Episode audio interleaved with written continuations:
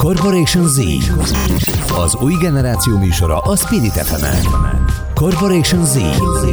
Egy óra Trunktomival fiatalokról, nem csak fiataloknak. Stílus, sport, zene, tanulás és minden más, ami az Z-generációt érinti. Corporation Z. Trunktomival. Köszönöm a kedves hallgatóinkat, ez itt a Corporation Z, a 87,6 Spirit fm a mikrofonnál Trunk Tomi WT, és itt a Corporation Z műsorában az új generáció témáit vitatjuk meg, pontosabban az új generációról beszélgetünk sok-sok szemszögből, sok-sok különböző tematikában, ehhez persze lenyűgöző vendégeket hívok magamhoz, és hát ez most sem lesz másképp, hiszen itt van velem Toller Mónika, aki egy hát ezer arcú személyiség, és erről az ezer oldalról is fogunk beszélgetni, de leginkább most kettőt helyezünk a fókuszba, hiszen egyrészt színházi produkciós vezető és rendező, másrészt pedig egy kreatív marketing tanácsadó, brandépítő, és ennek a két világnak az ötvözéséről, na meg persze az új generációról, és akár a mesék, a történetek, a színház fontosságáról az új generációnál fogunk beszélgetni, úgyhogy nagyon köszönöm, hogy elfogadtad a meghívásom. Sziasztok, köszöntök mindenkit, és téged is köszönöm, hogy meghívtál. Hát még a könyvem kapcsolatban uh, kerültünk tulajdonképpen kapcsolatba, a Kincogival kapcsolatban, és szerintem egy szuper beszélgetés jött létre köztünk, és én tényleg a, a munkásságot elképesztően tisztelem, hiszen nálad is nagyon sok oldalról, ahogy már elmondtam, áll össze ez a teljes kép. Ugye a színházi és a márkaépítő kreatív munkásságod, ugye, hogy egy Janikovszki darab című lényeg, ugye a lemez két oldala ö, áll össze nálad is, mennyire kell mindehez tulajdonképpen egy örök fiatal mentalitást fenntartani, akár egy ilyen, egy ilyen gyereklelket, amiről sokszor beszélünk a hétköznapokban, mint klisé, de tulajdonképpen ez a valóságban is nagyon-nagyon fontos lehet. Én azt gondolom, hogy ahhoz, ahhoz, hogy az ember igazán tudjon alkotni, illetve hogy egy úgymond alkotó életet éljen, ahhoz valahol mindig meg kell találnunk, meg kell tartanunk azt a kapcsolatot a saját belső gyermeki énünkkel, amiről sokan aztán a felnőtt korban lemondanak, illetve lekapcsolódnak. Tehát színházi alkotóként, de tulajdonképpen bármilyen alkotóként is én azt gondolom, hogy az a nagy előnyünk megvan, az a különlegességünk, hogy még mindig kezet tudunk fogni a bennünk lakó gyerekkel, vagy el tudjuk vinni őt kávézni, és sokszor tudunk vele beszélgetni, míg hogyha ezt a dolgot elengedjük magunkból, akkor leszünk igazán morgolódós és unalmas felnőttek. Lenyűgözve ezeket a gondolatokat hallani, én ahogy úgy látom nálad, téged te elég sokszor vitted el ezt a, ezt a, ezt a gyerekön magad kávézni, és nagyon sokszor ültök le beszélgetni. Mit gondolsz ez ugye a, akár a színházi világon kívül, és most beletekintünk mondjuk az ilyen klasszikus marketing szakmába, ez azért mennyire hiányzik úgy a klasszikus felnőttekből, hogy, hogy, én fiatal mondhatom, hogy az idősebb generációból. Én azt hiszem, hogy a kreativitás az nem feltétlenül életkorhoz kötött, inkább egy, egy világlátáshoz, egy szellemiséghez, egy gondolatisághoz, hogy én hogyan akarom a világot tekinteni, hogyan akarok ránézni, illetve hogy mit gondolok magamról. Gondolom-e azt magamról, hogy az életkorom egyébként meghatároz, vagy hogy az életkorom érdem, vagy pedig inkább csak egy állapot, ami arról szól, hogy valamikor megszülettem, és most éppen ennyi éves vagyok. Én sok embernél azt látom, hogy az életkor előre haladtával tulajdonképpen beleöregszenek ebbe a szerepbe, mármint, hogy komoly, komoly ember vagyok, komoly dolgokkal foglalkozom, ahogy a kis herceg mondta annak idején a meséjében, és hogy azok, akik viszont ezt a dolgot nem veszik ennyire komolyan, nem veszik annyira komolyan magukat, azok egy sokkal könnyedebb, lazább és egy sokkal szerteágazó vagy sokszínűbb életet tudnak élni, mint azok, akik nagyon komolyan, előre, megfontoltan végig mennek ezen a felnövési folyamatom. Nagyon tetszett a gondolatod, hogy, hogy alapvetően ez az életkor, ugye, és ez a, és ez a fiatalság akár, ez, ez alapvetően tényleg csak egy stádium, és ezt nem kell, hogy elveszítsük csak azért, mert, mert idősödünk. Ugye ezt sokszor generációs kutatóknak is észre kéne venniük, mert, mert azért nagyon könnyen beskatujázza az ember a generációkat, és azért ma a generációkról beszélgetünk, hát pontosabban ugye itt az a Corporation Z műsor, a Z generáció van fókuszban. Mit gondolsz ennek az új generációnak az én generációmnak, Janikovszki Éva műveire és, és gondolataira mennyire lenne, mennyire lenne igazán szüksége, vagy akár mert ezt a kérdést abba is átforgatnám, hogy, hogy akár az alfa generációnak mennyire lenne ezekre az értékekre szüksége, hiszen akkor is, hogyha most egy klisével fogok élni, pedig én nem szeretek, de azért egyre inkább játékkonzolokon nő fel ez a generáció. Janikovszki Évát azt hiszem, hogy alapvetően a gyerekkönyveiről ismerik az emberek, és ezt is valahogy egy kicsit furcsa módon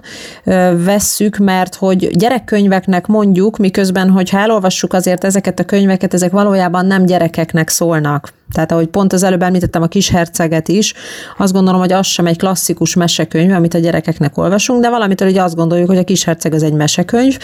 Tehát az Évának a, az úgynevezett gyerekkönyvei, amit leginkább a Réber László rajzaihoz kapcsolhatóan tudunk azonosítani. Tehát ezek a könyvek, amiket gyerekkönyveknek nevezünk, ezek valójában azt gondolom, hogy inkább a felnőtteknek szólnak, és arról a gyerek lélekről, arról a gyerek lelkületről, amit sokan elvesztünk, viszont ami által talán megérthetnénk azt, hogy miért furcsák a felnőttek. Ugye ezt, amikor gyerekek vagyunk, akkor nagyon jól tudjuk, aztán mire felnövünk, azt elfelejtjük, és nagyon sokszor, amit mi gyerekként csináltunk, azt felnőttként nem szeretnénk megengedni a gyerekeinknek, pedig hogyha visszaemlékeznénk arra, hogy mi mit műveltünk kiskorunkban, akkor pontosan tudnánk, hogy ezeket a dolgokat mi is csináltuk, mi is megpróbáltuk mm, megnézni, hogy ez milyen. Tehát a, az Éva könyvei valójában azt gondolom, hogy nem feltétlenül az alfa vagy az Z-generációnak adnak sokat, hanem egy kicsit később, mert akkor van már meg az a fajta élettapasztalat, hogy gyakorlatilag tudok nevetni ezen a nagyon jellegzetes Janikovszkis humoron, marha jókat tudok röhögni magamon is persze, miközben ugye másokon röhögök, de hát aztán nyilván a végén rájövök, hogy tulajdonképpen saját magamon röhögök. Tehát ez egy kicsit később érdekes. Amit viszont nagyon fontosnak tartok, hogyha ha valaki nem találkozik a humorral, egész sokáig ugye a gyermekkorában, gyermekkorától fiatal felnőtt koráig, akkor azt gondolom, hogy ezt a fajta fanyar humort nem nagyon fogja érteni, és ez így igazi nagy veszteség, vagy egy nagy hiány. Tehát, ha jól értem, akkor az a tökéletes recept a Janikovszki könyvekhez, hogy gyerekként kicsit lerakjuk az alapot ehhez a humorhoz és ehhez a szemléletmódhoz, és aztán pedig felnőttként visszanyúlunk hozzá, hogy újra gyerekkével hassunk. Sok mindent tud az Éva, amit nagyon nehéz megfogalmazni, úgy, hogy közben ne legyek ilyen tudálékos, meg ilyen irodala, irodalmár szagú okoskodó, de valójában az a humor, ami egyrészt áll egy, egy hihetetlen mély emberismeretből és egy nagyon pontos odafigyelésből, egy rálátásból, és közben az egészben van egy borzasztó nagy szeretet és elfogadás. És ennek a keveréke valami hihetetlenül felszabadító tud lenni, amikor ezekkel a szövegekkel találkozunk, akár olvasás közben, akár színházban, mert, mert leginkább ugye ami, ami most körülvesz minket, az a figyelmetlenség, a felszínesség, az a, a túl hamar vagy túl korai ítélkezés, illetve az empátia nélküliség, az ember nélkül is, az emberségességnek a kihalása. Na most ez az, amit az Éva ugye a másik irányból pont jól összekever, és ebből van most már nagyon nagy hiányunk. Én um eléggé klasszikusan lettem szerintem sok szempontból nevelve, de az biztos, hogy én nagyon-nagyon mesésen lettem nevelve. Sok Janikovszkit olvastam gyerekkoromban, még azt is tudom, hogy különben az én születésemre anyukám még az örül, hogy fiút kapta, mint könyvet, és örült is, szerencsére. de de hogy látod azt, neked is ugye van egy, egy fiad, egy, egy szintén, hát igazából korombeli fiad, és ő is ennek a sokat vitatott generációnak a tagja te őt mennyire irányítod, vagy tereled abba az irányba, amit, amit, amit, amit te is keresztmentél, és amit te is, te is megélsz, hogy, hogy ezek a klasszikus értékek igenis meglegyenek neki, vagy mennyire látod kritikusan azt, ahogy mondjuk így a, a hétköznapira rátekintve ugye ez az egész generáció, amin, amin végigmegy a felnövésében. A Benedek most 11 éves lesz egy hónap múlva, és ő most elkezdett kamaszodni. Tehát most vagyunk annak a határán, hogy ezt az édes cuki kisfiúságát kezdi elveszíteni, és most lesz az a hű, nagyon szarkasztikusan beszólogató határait, meg az én határaimat keresgető nagyfiú, hát most ezt mondom idézőjelben, hogy nagyfiú, a, aki még nekem is szokatlan, és még nekem is kell vele ismerkednem, mert én ugye őt egy kicsi fiúnak, meg egy kicsi babának ismertem meg, és azt gondoltam, hogy nyilván örökre öt éves lesz, mert hogy ez milyen szuper. Az elején elkövettem az ő nevelésében azt a hibát, hogyha szabad így mondani, hogy természetesen koncertről színházba, színházból irodalom estekre rángattam őt, és meg akartam neki mutatni, hogy amivel a mamája foglalkozik, az mennyire fantasztikus és nagyszerű és különleges és remek. Sikerült őt ez ügyben akkor rögtön egy túlcsordulásig eljutatni, tehát hogy teljesen elege lett a színházi előadásokból, a koncertekből és mindenből, ami kultúra. Nagyon sokat olvastam neki, e, ettől függetlenül ő nem olvas ezt, ezt azért így be kell, hogy valljam, és ezt látom, hogy a, ez az online világ, ez a digitális világ, ez a fajta ilyen azonnali vágykielégítési lehetőség, ez nagyon megváltoztatja az ő korosztályának is a kultúrafogyasztási szokásait. Én valahogy abban tudok reménykedni, hogy mindez, amit én beletöltöttem az ő fejébe, meg a lelkébe, így a kultúrával kapcsolatban, úgy a, a magam old school módján, tehát ahogy én azt hittem, hogy a kultúrát fogyasztani kell, vagy ahogy gondoltam, hogy milyen jó azt úgy fogyasztani, hogy ez majd egyszer valahol esetleg kifolyik belőle 20-30 év múlva, és hogyha szerencsém van, akkor még talán fogom látni, vagy megtapasztalni, ha nem, akkor nem. Ami nagyon érdekes például a Benedekkel kapcsolatban, hogy amiről én meg vagyok sokszor győződve, hogy ez mennyire fantasztikus és mennyire jó kultúratéren, és ezt át kell adni, például a könyvek szeretete, vagy a könyveknek a vásárlása, a könyveknek a birtoklása. Én is teleraktam az ő gyerek szobáját természetesen mesekönyvvel, tehát a fél Szabó Ervin könyvtár itt van, és arra gondoltam, hogy majd ő akkor milyen jó lesz éjjel-nappal olvashat, és ő tulajdonképpen bemegy a szobájába, körbenéz, és azt mondja, hogy mama, ezek itt halott fák. Hogy ennek mi értelme van. És ez egyébként tényleg egy jó kérdés, és tényleg elég durva. Ő azt mondja, hogy ahhoz, hogy ő olvasni tudjon, ahhoz nem kell fáknak meghalnia, és hogy ezek valójában inkább tetemek. Hogy ebben, hogy ebben nincs költészet, ebben nincs szépség, ez egy, ezt már nem ő mondja, ezt én gondolom, de hogy, hogy ebben nincsen, ebben egy régi paradigma van, az, hogy mi megszoktuk a, a könyvvásárlást és a könyvfogyasztás ebben a formában, és amikor ő mondjuk elkönyvet fog olvasni, vagy mindent a számítógépén csinál, az nekem furcsa, és valahogy én attól érzem magamat biztonságban, hogy őt abba a régi rendszerbe próbálom sokszor belekalapálni, ahogyan én megszoktam az életemet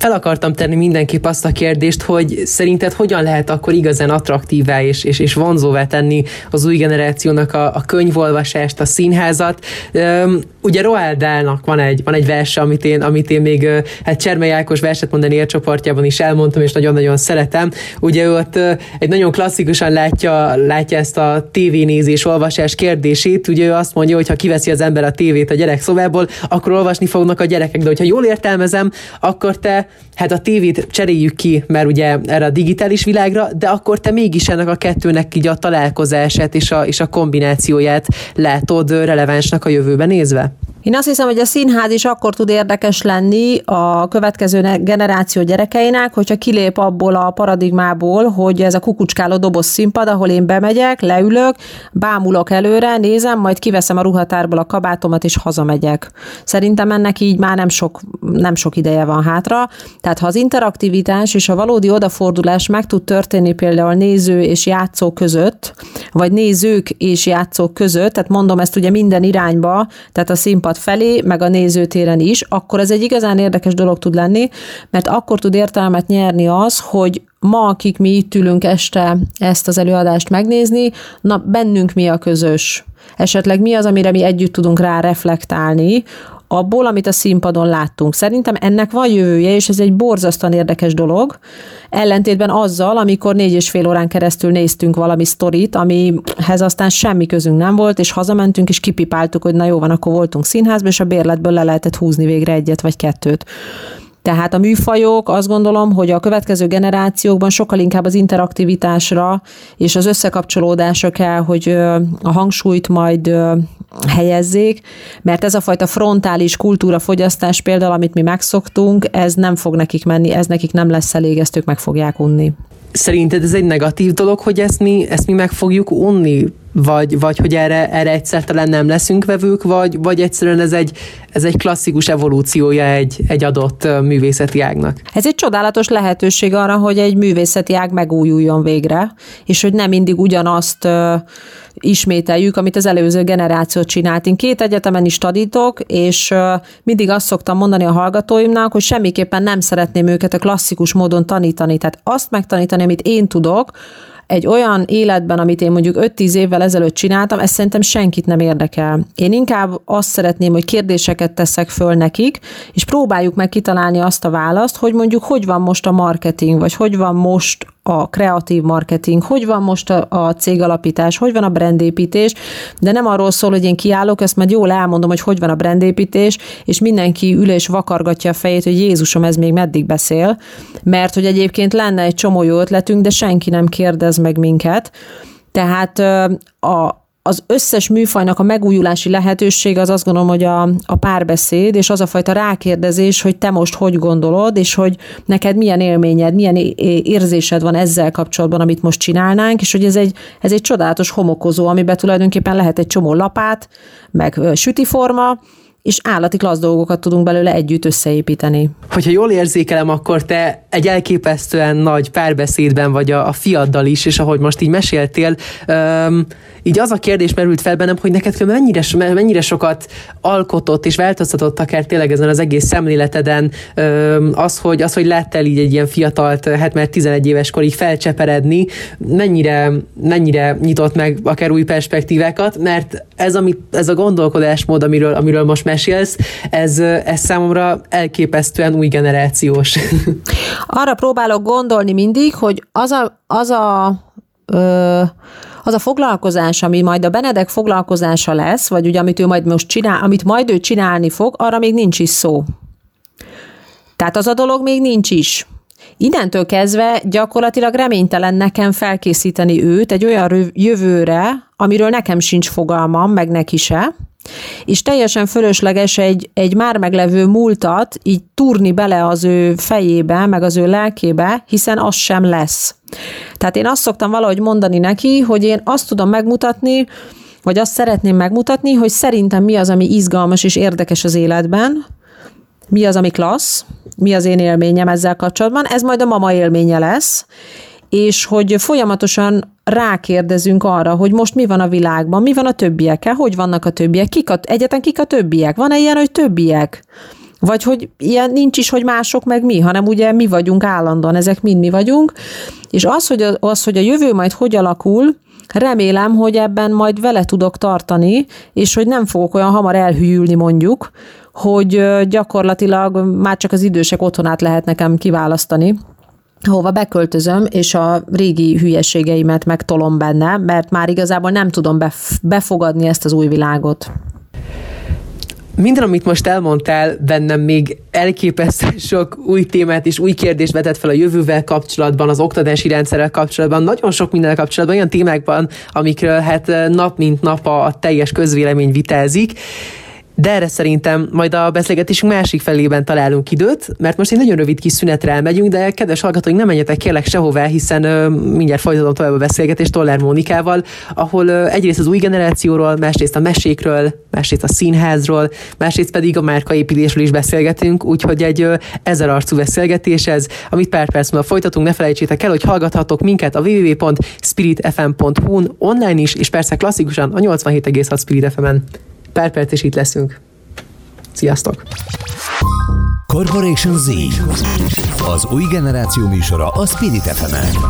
Corporation Z. Egy óra Trunktomival fiatalokról, nem csak fiataloknak. Stílus, sport, zene, tanulás és minden más, ami az Z-generációt érinti. Corporation Z.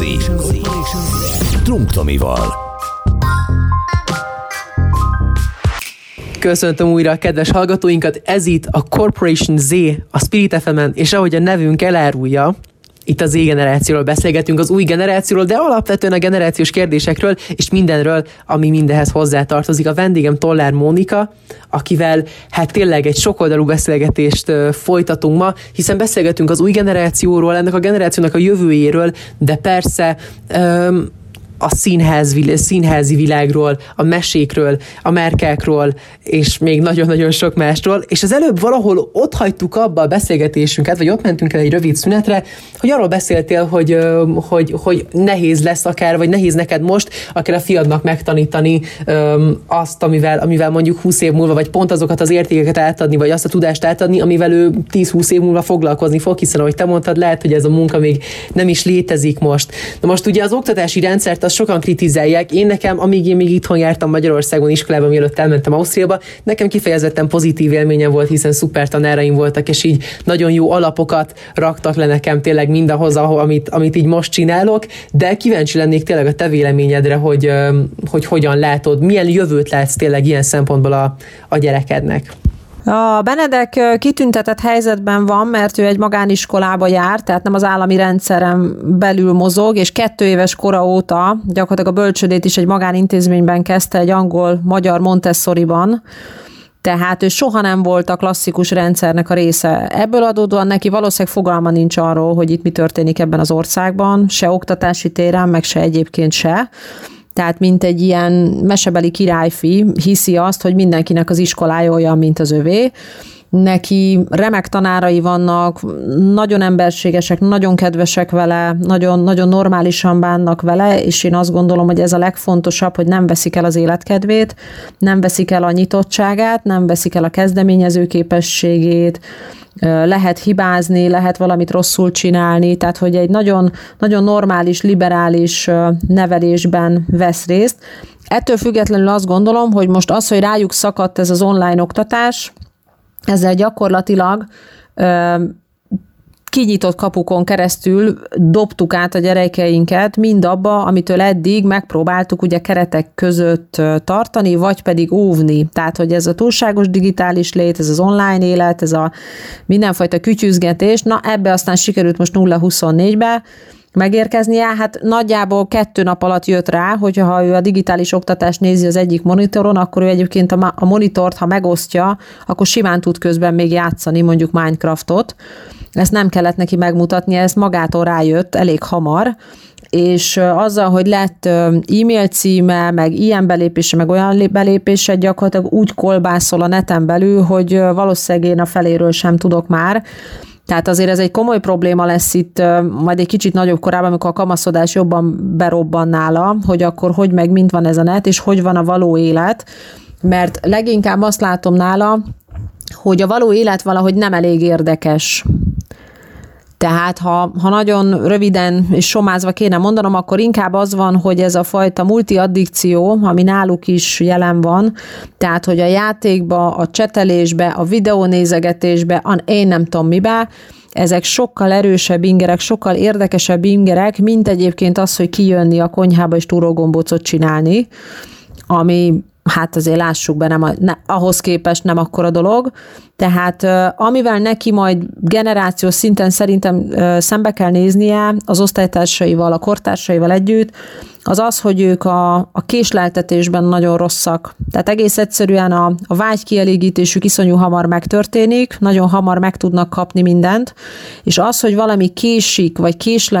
késleltetődik, vagy várni kell rá, na hát ezt ők abszolút nem értik. Tehát ez a felgyorsított élet, ez egy valószínűleg egy alapvető probléma lesz, amivel meg kell majd küzdeniük. Hú, hát pont itt egy-két adással korábban a Corporation Z-n pont erről a témáról beszéltünk, ugye, ahol, ahol, ahol az advent kérdését jártuk körbe, hogy mennyire tud ez a generáció még tényleg várakozni. Amit mondtál, hogy, hogy az, a klasszikus élet, a való élet az már kezd unalmas válni, ez, ez pont, ez így elkezdtem gondolkodni, miközben meséltél, mert hogyha belegondolunk, azért valamilyen módon a színház is egy, egy, egy kis kirántás a való életből, de ahogy én látom, az a különbség, akár most a digitális világ és, a, és, egy, és egy ilyen színházi világ között, hogy, hogy ahogy te is mondtad az előbb, azért a színház az igazából, ami való életi impulzusainkat és tapasztalatainkat rakja bele egy, egy adott kis élethelyzetbe, és utána közösen tudunk ezekre reflektálni. Um,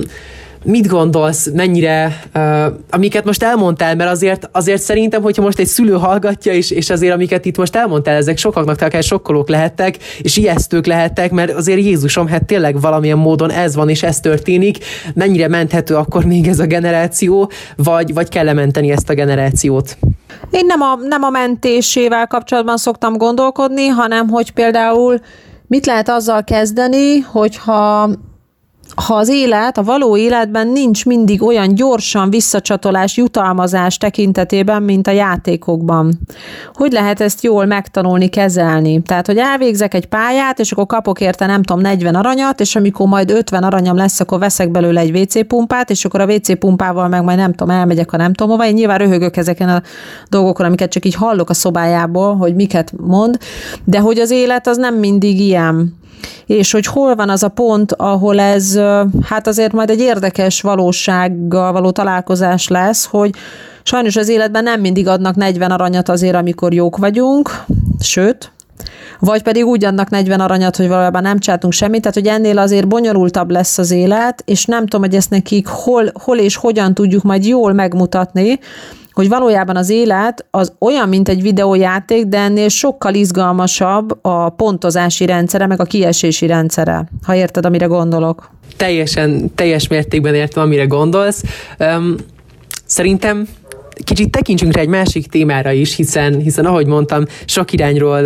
sok, sok irányból tudunk most itt, itt beszélgetni dolgokról, de például a marketing, ugye ahogy te is most mondtad, egy teljesen más oldalról tényleg megint egy tök más témáról beszéltünk, de valamilyen módon ugye a videójátékok egy ilyen nagyon direkt, ilyen, ilyen, ilyen pusolós uh, uh, irányból uh, közelítik meg az életet, elvégzel valamit, kapsz érte egy utalmat. Sokaknak a marketing szerintem hasonlóan van most már itt tényleg a fejében, ugye, mint, mint, mint hogy marketinggel az én a termékem a piacra rakom, direktben eladom, és akkor aztán majd abból visszajön valami, legjobb esetben persze egy, egy, egy, anyagi, egy anyagi dolog. Na most szerintem a marketingenél sokkal-sokkal többről szól, és igazából visszanyerte a valódi jelentését. Pont most a Magyar Marketing Szövetségnek van egy ilyen, egy ilyen marketing marketing evangelista kampánya, aminek én is a része vagyok, és arról meséltem pont, hogy a marketing mindenkié, de, de olyan szemszögből, hogy ugye a market, a, a, a marketplace, mint a piazza, a tér, a piac, ahol az emberek találkoztak, és ugye nem csak árukat, hanem tényleg gondolatokat is cseréltek, kicsit visszanyeri ezt a, ezt a klasszikus értelmét a marketing, hiszen most már nem csak eladunk, hanem egymástól inspirációt gyűjtünk, egymással ö, kapcsolatba kerülünk, és már úgy tud sikeresé válni egy márka és egy márkaépítés, hogy, hogy, hogy nem, nem klasszikus módon egymásra építünk, hanem egy ilyen keveredett módon ö, valahogy, valahogy találkozunk egymással, és, ö, és, így, és így kapcsolódunk. És ugye most lehet, hogy sokan hallgatják ezt az adást, és azt gondolják, hogy ennek most mi köze van hozzám, és engem ez nem is érint igazából, de rá kell jönni arra, hogy igenis a marketing mindenki, és ugyanúgy a, a személyedzők, a kávézó tulajdonosok, és, és mindenki a hétköznapi életben valamilyen módon ezzel már találkozik, és a marketing egy, egy, egy, egy, egy sokkal öm,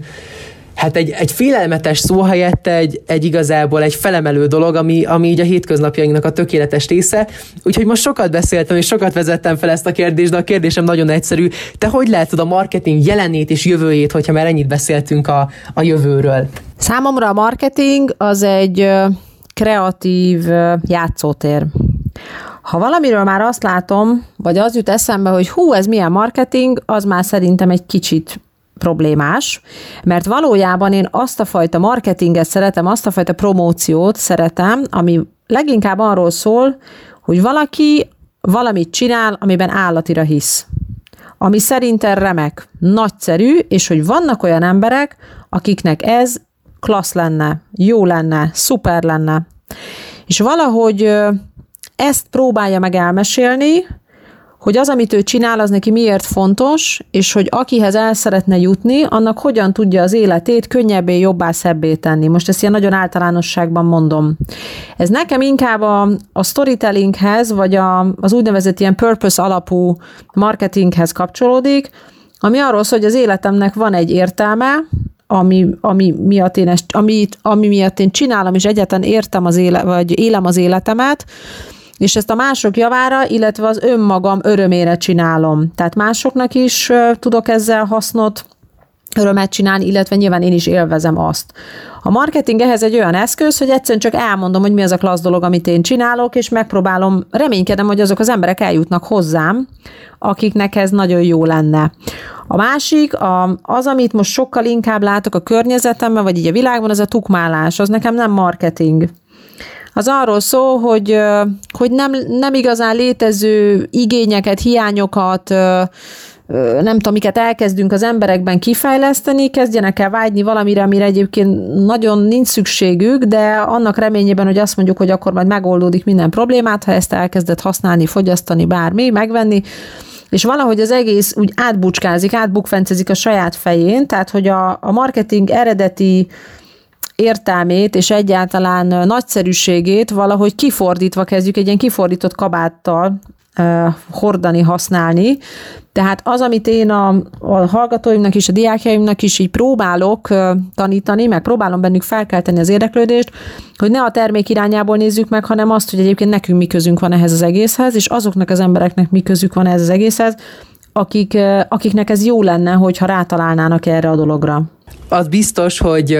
az idő bebizonyítja, és mert sokszor bebizonyította, hogy az az igazán fenntartható marketing, és az igazán fenntartható fejlődés, amikor az ember tényleg erről az emberi oldalról, ugye ahogy én is a könyvemben leírom, a purpose oldalról közelíti mindezt meg. Ugye ez volt az, ahogy, ahogy mi igazából tényleg kapcsolatba kerültünk, hogy küldtem neked egy, egy könyvet, ugye a Kintsugi című könyv, ami tényleg ezt, ezt közelíti meg, hogy, hogy nem kell egy, ugye a marketing szerintem az sokak fejében egy ilyen, egy ilyen tökéletes egy tökéletes vázaként van valahogy ott, hogy egy tökéletes terméket kell tökéletesen átadnunk egy, egy, egy ezüstálcán, és, és ez a sikeres marketing, vagy. Hát ahogy te akár mondtad, ugye ez már tukmálásra is mehet át, de, de ahogy mondtad, ugye sokkal inkább abba fordul mindez át, ezért is kincúgi a könyvemnek a címe, hiszen az egy olyan japán művészet, ahol, ahol a törött vázákat, a törött kerámia vázákat nem egy hibának, hanem hanem, hanem egy, egy lehetőségnek látják a, a tökéletlen tökéletességhez, és egy ilyen kis aranylakkal, egy urusilakkal újra egybeformálják és összeforrázzák ezeket a vázákat. És szerintem az az igazán sikeres marketing, hogyha, hogyha az ember erről az emberi oldalról tudja megközelíteni mindezt, és, és akár őszintén azt tudja mondani, hogy, hogy valami nem tökéletes, és egyáltalán nem valami tökéleteset akar eladni, de abban az élethelyzetben, abban a szituációban neki mindez mindent jelent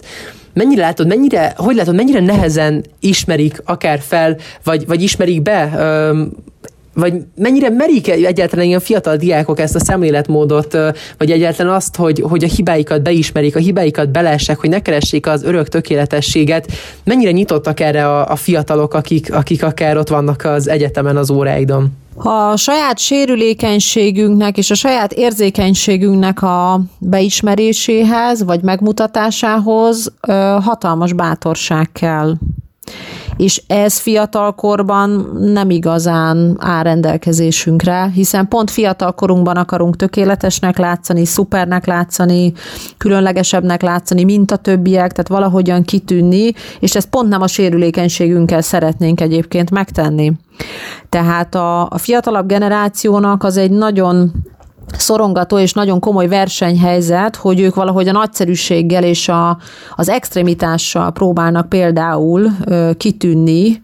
a csapatból. Na most az extremitás az ugye kéz a kézben jár a devianciával, tehát hogy valaki egy ideig csak extrovertált, aztán meg egyszerűen csak deviáns hülye, aztán meg egy gátlástalan barom, tehát hogy így hamar, hamar a végére érünk ennek a szálnak, miközben ő értéket nem mutatott föl, de valahogy a, az extremitás vagy a magamutogatás egyébként valamitől értéké vált itt a világunkban, holott egyébként az nem érték csak arról szól, hogy tök gátlástalan és bármit megenged magának. Tehát, hogy a kincugi az hát fiatalkorban egy nagyon komoly feladat annak, annak mentén élni, annak mentén bátornak lenni, és azt mondani, hogy igen, én valamit nem tudok tökéletesen, tehát ezért megnéznék egy kincugis önéletrajzot, hogy kiírja be azt, hogy mi mindent nem tud, ugye? Holott az arról vagy egy, egy állásinterjút, ahol én mind elmesélem, hogy egyébként mekkora bukásaim voltak, és mekkora, nem tudom, pereceim. Ezt szoktam egyébként mesélni a hallgatóimnak, hogy, hogy én szerintem azért értek ahhoz, amihez értek, mondjuk a például a marketinghez, a kampánytervezéshez, meg és mert írgalmatlan nagyokat buktam a saját hülyességeim miatt, és aztán annyi volt, hogy mindig fölálltam belőle, és azt mondtam, hogy jó, akkor most már tudom, hogy ez egy hülyeség volt. Tehát a, a sérülékenységünk, a törékenységünknek a, a megélése, és aztán azt erényként elfogadni, az egy nagyon komoly szellemi lépés, egy előrelépés, és ezt fiatalkorban szerintem nehéz csinálni. Hiszen ahogy te is mondtad, igazából erre van kihegyezve a világunk, és ezt nem is a közösségi médiára, médiára kell fogni, hanem évszázadokat visszatenkítve ugyanez volt az alapja. Ugye minél van a tökéletességet adjuk át, és azért azt lehet látni, hogy, hogy a nemzetközi trend egyre inkább arra, arra kezd haladni, és arra mutat, hogy, hogy ezt a tökéletlenség elfogadását egyre jobban egyre jobban elkezdjük elfogadni a Fuck Up Night-ok, a világ legtrendibb és legmenőbb előadás sorozatai, és mindenhol ezek pörögnek, ahol kiállnak sikeres emberek, és elmondják a bakisztoriaikat. De akármennyire is, és én is, tehát én könyvet értem, írtam igazából erre, erre a gondolatra, de, de akármennyire hinni akarunk, vagy, vagy akarok e, ebben, hogy, hogy egyszer erre fog alapulni teljesen ez a világunk, szerinted van annak valaha realitása, hogy jobban fogják értékelni egy állásinterjún azt, hogy elmondod, hogy, hogy miből buk, miben buktál, és miből tanultál, mint azt, hogy, hogy, hogy klasszikusan mi mindent értél el, mert ez a, ez a CV, amit előhoztál, az önéletrajz, ez egy nagyon jó példa erre. Hát a szépségiparnál én nagyon kíváncsi vagyok, hogy mikor történik meg az a váltás, amikor a ráncainkat nem eltüntetni akarjuk, hanem majd aranyjal kifesteni. Ugye, amikor a melleinket majd nem megműtetni akarjuk, hanem hogy na, szóval, hogy ragozhatnám, hát erre iparágak épülnek a kincuginak pont az ellenkező irányába, és azért az egy szép történet lesz, amikor majd így mind megfordulunk, és azt mondjuk, hogy nem, nem, én a képeimen olyan akarok lenni pontosan, mint az életben, pláne a nőknél,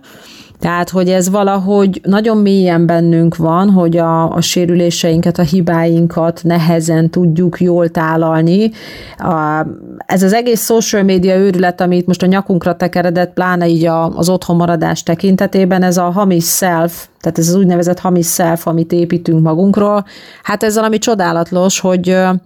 hogy felépítek magamról egy képet, mintha én egész nap Disneylandben lennék, és aztán lassan én is elhiszem, mert annyira tetszik a kép, tehát az a, az, az alteragóm, vagy az az alternatív valóságom, amit már én is lassan elhiszek, hogy én tényleg ilyen nagyszerű vagyok,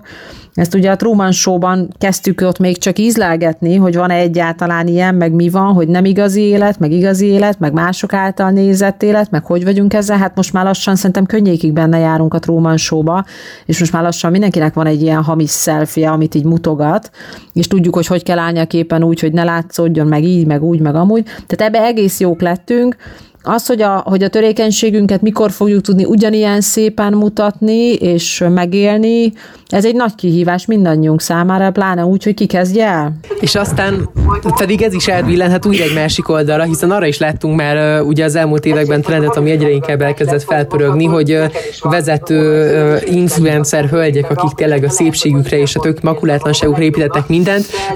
olyan trendeket kezdtek el ugye követni, hogy például um, a, a, a a, nőként mondjuk a hónaj szörzetüket kezdték posztolni, ami, ami aztán tényleg egy szintén, szintén egy világ szintű trendé vált, amit úgy is nézhetünk, hogy de jó, tökéletlenség, ezt elfogadjuk. Hát, Másrészt pedig aztán ez is egy fajta magamutogatás, tehát hogy mostantól nekem is van hónaj szőröm, és én is megmutatom nőlétemre, akkor is, hogyha lehet, hogy mondjuk nem pont így érzem magam a legjobbnak, de, de mondjuk most épp ez a trendi. Tehát ennek mindkét oldala van, és ennek két pólusa van, és ez lesz érdekes a jövőben nézve kiegyensúlyozni, hogy, hogy aztán pedig egy, egy ilyen egészséges önképet tudjunk átadni. Egyetértesz? Akkor tudnánk szerintem jól megmutatni magunkat valóságosan a szépségeinkkel és a nehézségeinkkel együtt, hogyha tudnánk, hogy kik vagyunk. Tehát ha lenne önismeretünk, ha lenne önbecsülésünk, és lenne önértékelésünk, vagy lenne énbecsülésünk, énértékelésünk és én tudatunk, akkor egyáltalán tudnánk, hogy mi az a középső tartomány, ami a valóságot fedi, és mi az a körülötte levő tartomány, amit oda rajzolunk, festünk, színezünk, ami tulajdonképpen egy ilyen szociális realitásvesztés. Tehát, hogy úgy megengedem magamnak, hogy egy kicsit szebbre mutassam meg, egy olyan kicsit, kicsit feltupírozott verzióra. De most amit én problémának látok, hogy a közepéről fogalmunk nincs, és viszont ebben a nagy festésben meg olyan jók vagyunk, mert ezt ugye elvégeztük workshopon, több workshopon keresztül, egymástól is, meg úgy magunktól. Tehát egészen addig nagyon nehéz lesz ide beállni a közepére, amit te is így említesz, hogy majd akkor a balansz és akkor majd középen, amíg nem tudjuk, hogy mi van középen. Tehát amíg nem tudunk szembesülni saját magunkkal, nem vagyunk ez elég bátrak, és ugye nem megyünk el kávézni saját magunkkal, tulajdonképpen, hogy kezdtük ezt a beszélgetést, nem csak a gyermek el, hanem a valódi igazi énünkkel, addig addig borzasztóan nehéz ezt az egészet ott a közepén kezelni, és addig minden alkalmat meg fogunk ragadni ahhoz, hogy ne a közepével kelljen foglalkozni. Pontosan azért, hogy hát, ha egy alternatív valóságban nekem van egy nagyszerűbb verzióm, amilyen egyébként nem vagyok, de hogy naponta lehetek két órán át az. Hát minden kedves hallgatónknak csak azt tudom kívánni, hogy minél többet menjen el saját magával kávézni. Nagyon-nagyon köszönöm a gondolataid, egy csodálatos beszélgetés volt, csodálatos 40 perc volt itt most mögöttünk, és tényleg köszönöm, hogy velem tartottál, és elfogadtad a meghívásom. Köszönöm én is, sziasztok! És hát a kedves hallgatóinktól pedig akkor én is elköszönnék, köszönöm, hogy végighallgattatok minket, ne felejtsétek, hogy jövő pénteken este 7 órakor újra itt leszünk, és újra beszélgetni fogunk egy érdekes témáról. Ezt az adást visszahallgathatjátok a Soundcloudon, és ne felejtsétek el a Spirit FM 87,6-ot, a Corporation Z-t, és akár engem, Trunk Tamást az Instagramon is követni. Úgyhogy találkozunk jövő héten. Sziasztok! Ez volt a Corporation Z, Corporation Z. Trunk Tomival, a Spirit FM-en.